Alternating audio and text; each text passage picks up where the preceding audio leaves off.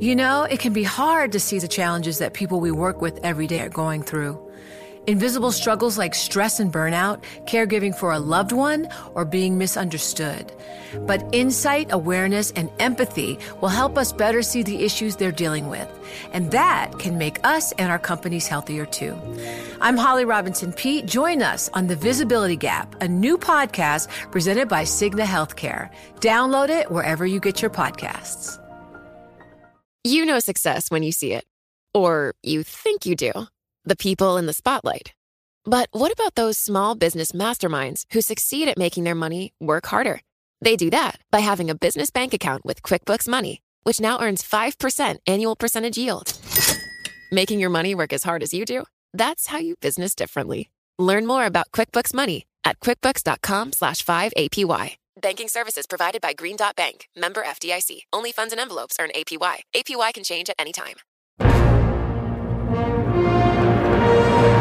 Bloomberg Westminster, on demand via the Bloomberg Business app and wherever you get your podcasts. Sir Boris Johnson meeting European Commission President Jean Claude Juncker. Yes, over a little bit of lunch that we've heard so much about snails, salmon, and cheese in Luxembourg. Uh, Johnson's going to be pushing hard for a Brexit deal, but he will also apparently reject any further delay to Brexit. Yeah, it's the same old line we're hearing. We don't want the backstop. We will comply with the law, but the UK is leaving on October the 31st. The line is very clear as far as the UK government side is concerned. Juncker was a little bit more reserved. We'll see, was his response. But isn't this the best form of trolling from the government over, or from Brussels rather? Yeah, sure, we can talk about a Brexit deal, but first, eat snails. Okay.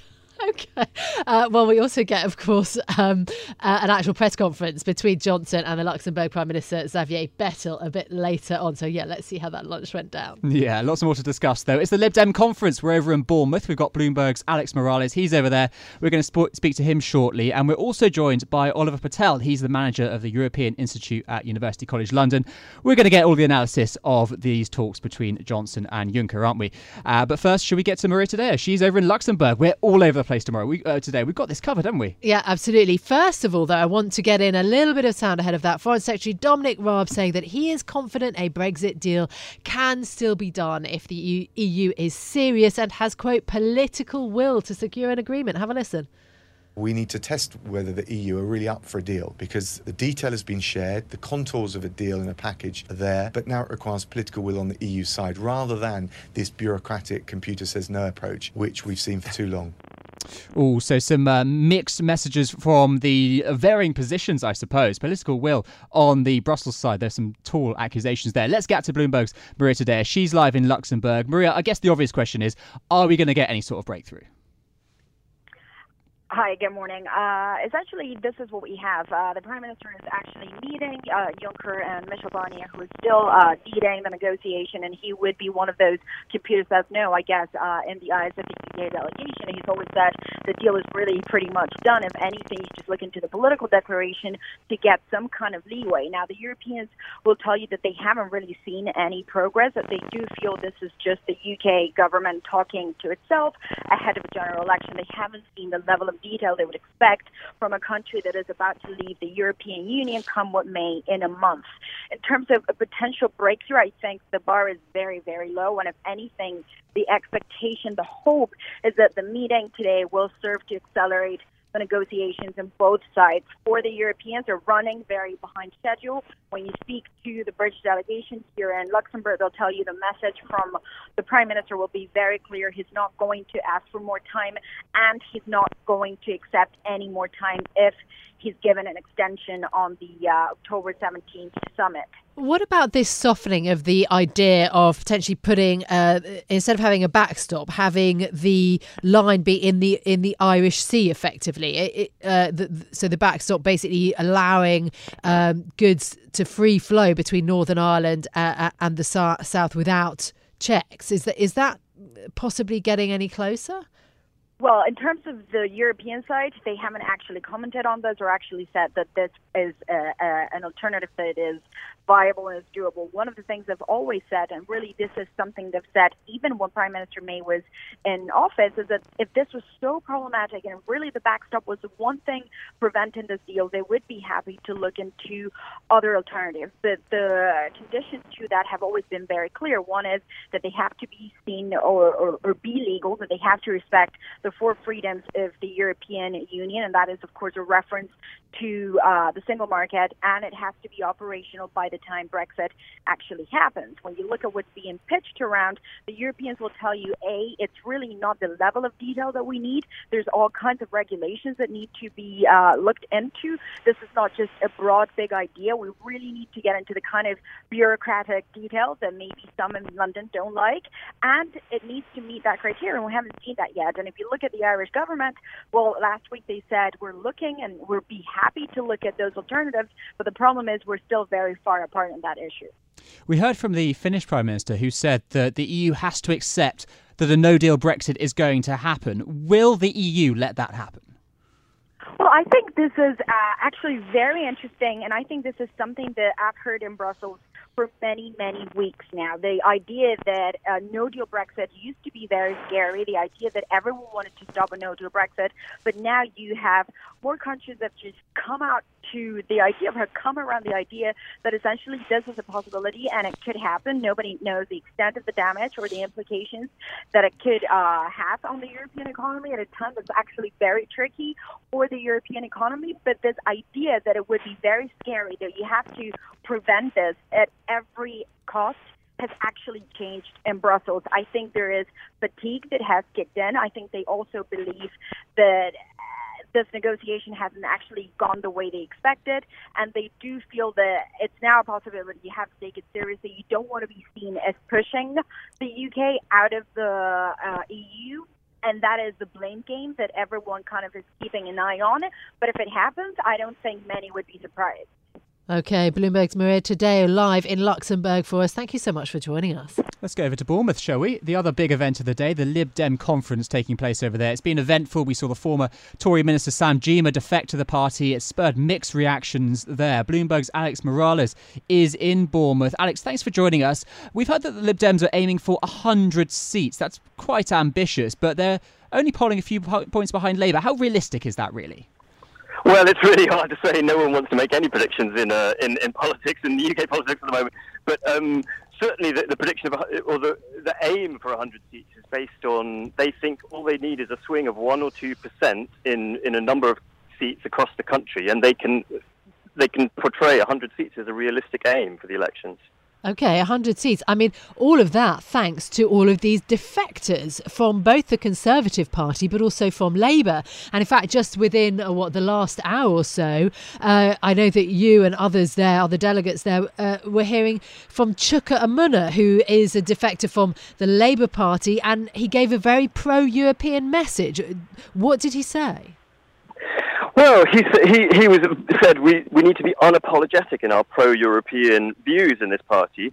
Um, and, and he then trumpeted the, the policy that the party adopted formally yesterday, which is if they go into a general election, the Lib Dems will do so on a platform to revoke Article 50, that is to cancel Brexit altogether. And they say that if if that's if the result of a general election is a Liberal Democrat majority, then that's because people have voted for this revocation, and and so they they they argue it's not undemocratic, which is the accusation that's being levelled at them. But isn't that quite unlikely, though, that they get a majority? Surely they can say what they want. It certainly seems highly unlikely that they'll get uh, a majority. I mean, they've got 18 seats at the moment uh, out of 650, and uh, six of those are due to defections from other parties. So those seats were won by Labour and the Conservatives in the 2017 general election. Um, so, yes, e- even 100 seats leaves them far short of being in government. So in reality, this pledge looks like one that they probably won't have to keep. Okay, so then uh, things looking slightly more muddled in that case for the Liberal Democrats uh, because they also want a referendum uh, and they're only going to reverse Brexit, if I understand it, if they actually get a majority in Parliament. So, you know, we've been concerned about how muddled Labour has been, uh, you know, perhaps deliberately so, with their position when it comes to Brexit. Are the Liberal Democrats sort of being forced down that road too? Well, I think they would argue that actually their election manifesto will be very clear that if a vote for the Liberal Democrats is a vote to revoke Article 50. If the Liberal Democrats don't get a majority, then of course the referendum comes back in play because they'll try to work with other policies to ensure uh, other parties to ensure that there is a referendum with Remain on the ballot paper. So another criticism is being that the Lib Dems have maybe been a bit lax with the vetting of their new uh, their new defectors. The likes of Sam Gyimah, Philip Lee have been attacked for their voting record on LGBT. Do you, do you think that's fair? What are their parameters here? Well, I, I mean, I, th- I, think the Liberal Democrats are accepting these new MPs after a, a, relatively rigorous process. Um, Chuka Umunna was talking to press through the process now, and he said that um, everyone gets grilled by Alistair Carmichael, and they get asked about their past views. Um, and certainly, I think I think people will argue that well, there is room for people to change on, on their past views. Um, so I, they argue that they're they're welcoming these the new MPs to their party after a thorough vetting process. Okay. Uh, so look, you're there on the ground in, in Bournemouth. I just want you to give us, I guess, a feel of of what it's like uh, in, inside the the Lib Dems. I mean, there's been a lot of enthusiasm around the new leader Jo Swinson, and it sounds like that is coming through, uh, at least in the gathering that you're at at the moment. Uh, yes, I mean, so I only got here this morning, but there's definitely a buzz about the place. Um, and, you know, they're, they're all feeling heartened. You know, they only won 12 MPs at the last election. Uh, but they're 50% up on that without even a general election. Uh, so they feel like there's momentum behind them. They feel like they have a very clear message on the EU. And I was speaking earlier to Sir Ming Campbell, who's a former Liberal Democrat um, leader, and he said, well, if you read the entrails, it's all looking very good for us.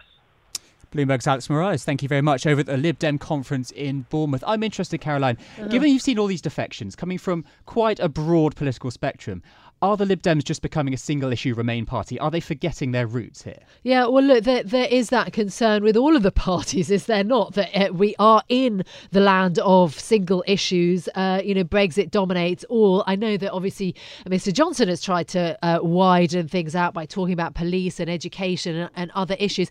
But if you cannot solve the the biggest single issue facing the country, what in fifty years, uh, it's very hard to focus on anything else. You know success when you see it, or you think you do.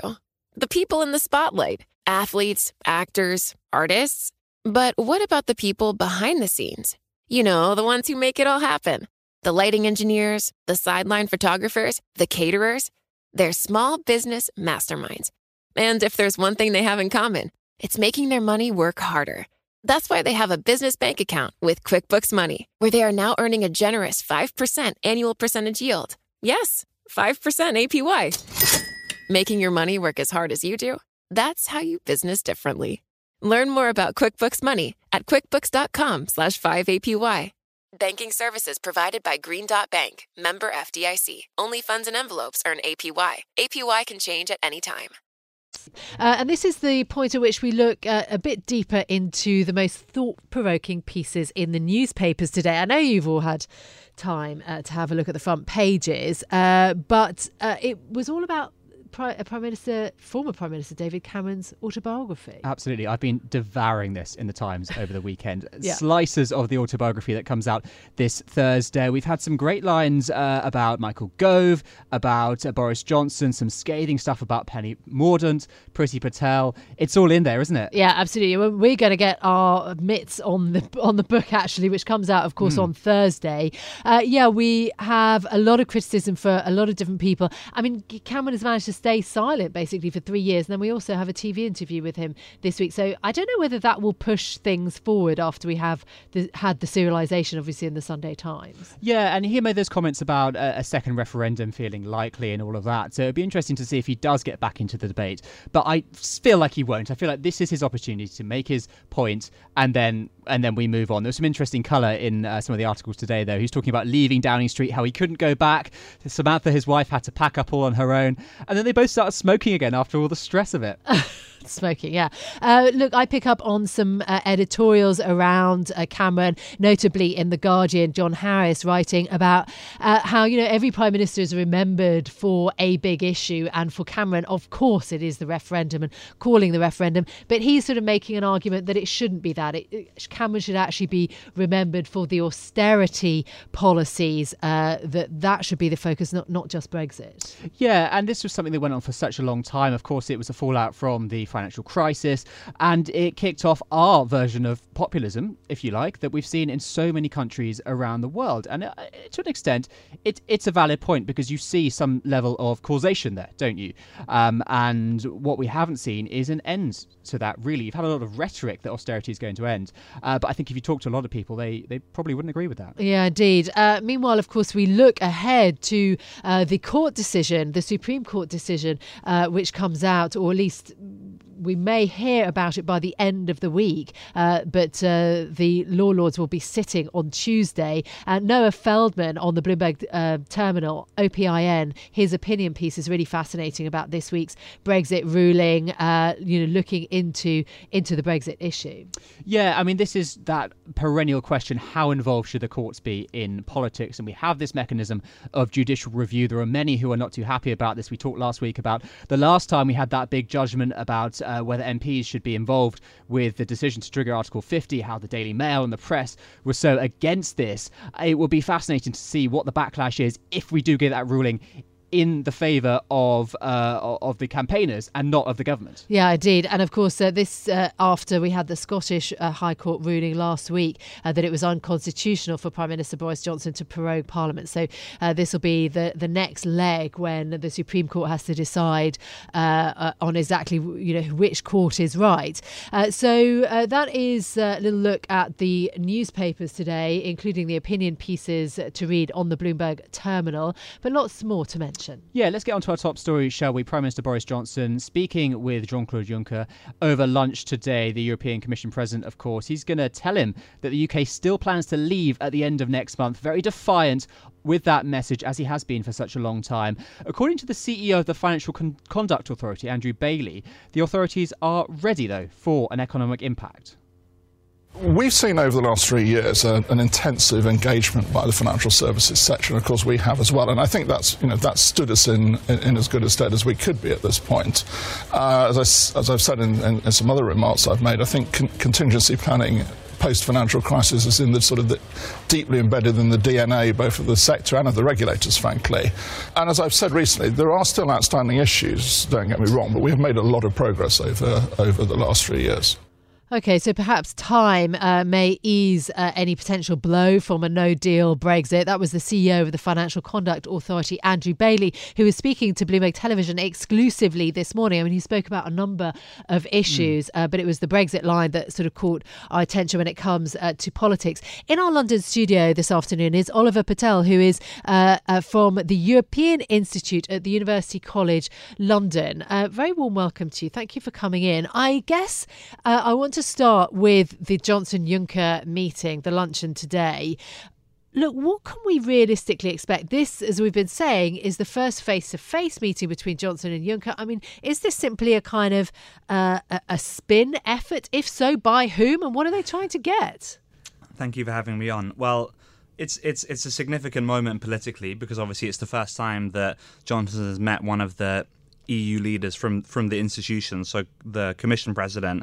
I would be cautious of reading too much into this as a very positive move because I, saw that the markets, the pound reacted quite well to the announcement that this meeting was even happening. And I would be cautious because whatever happens today, the EU isn't going to budge from the same fundamental principles which it has stuck to throughout because it views those principles as more important than preventing a no deal Brexit. So, whatever does happen in this meeting, the EU is not going to violate its own fundamental principles and red lines. So, uh, okay, so yeah. what can the EU do then? I mean, this is about language. Are they even going to say anything that Johnson ca- could bring home a- and claim as a victory. I mean, even with Theresa May, the former Prime Minister, uh, it was very, very carefully done, wasn't it? Yeah, so I think what the EU could do is perhaps offer further cosmetic changes. So perhaps changing some of the language without changing the meaning.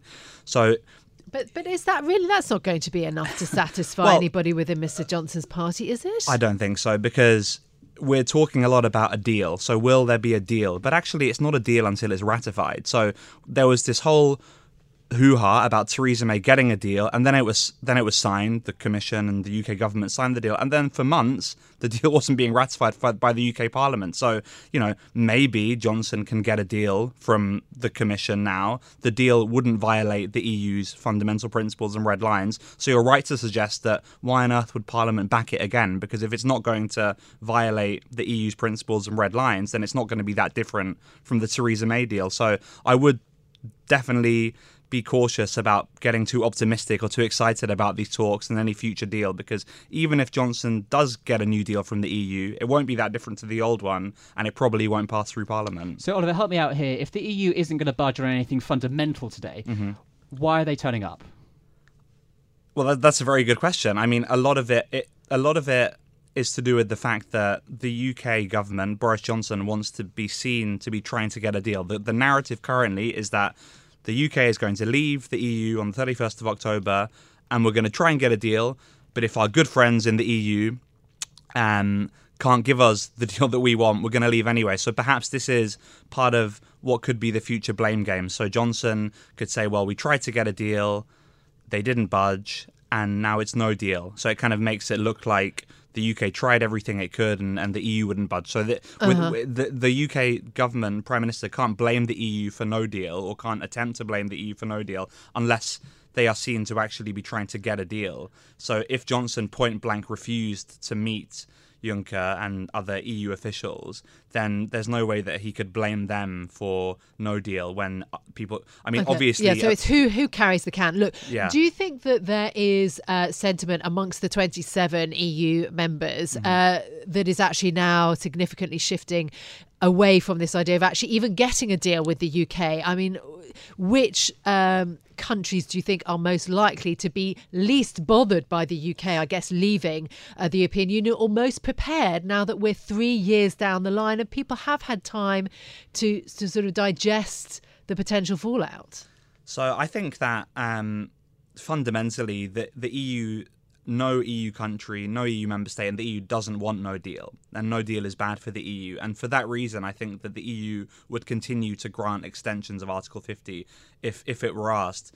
With regards to no deal, I think many member states probably think that they can absorb no deal, and that's why they're not willing to go further and violate the red lines in order to prevent no deal because I think the EU places the integrity of the single market and maintaining its own legal order as more important than the UK leaving with a deal.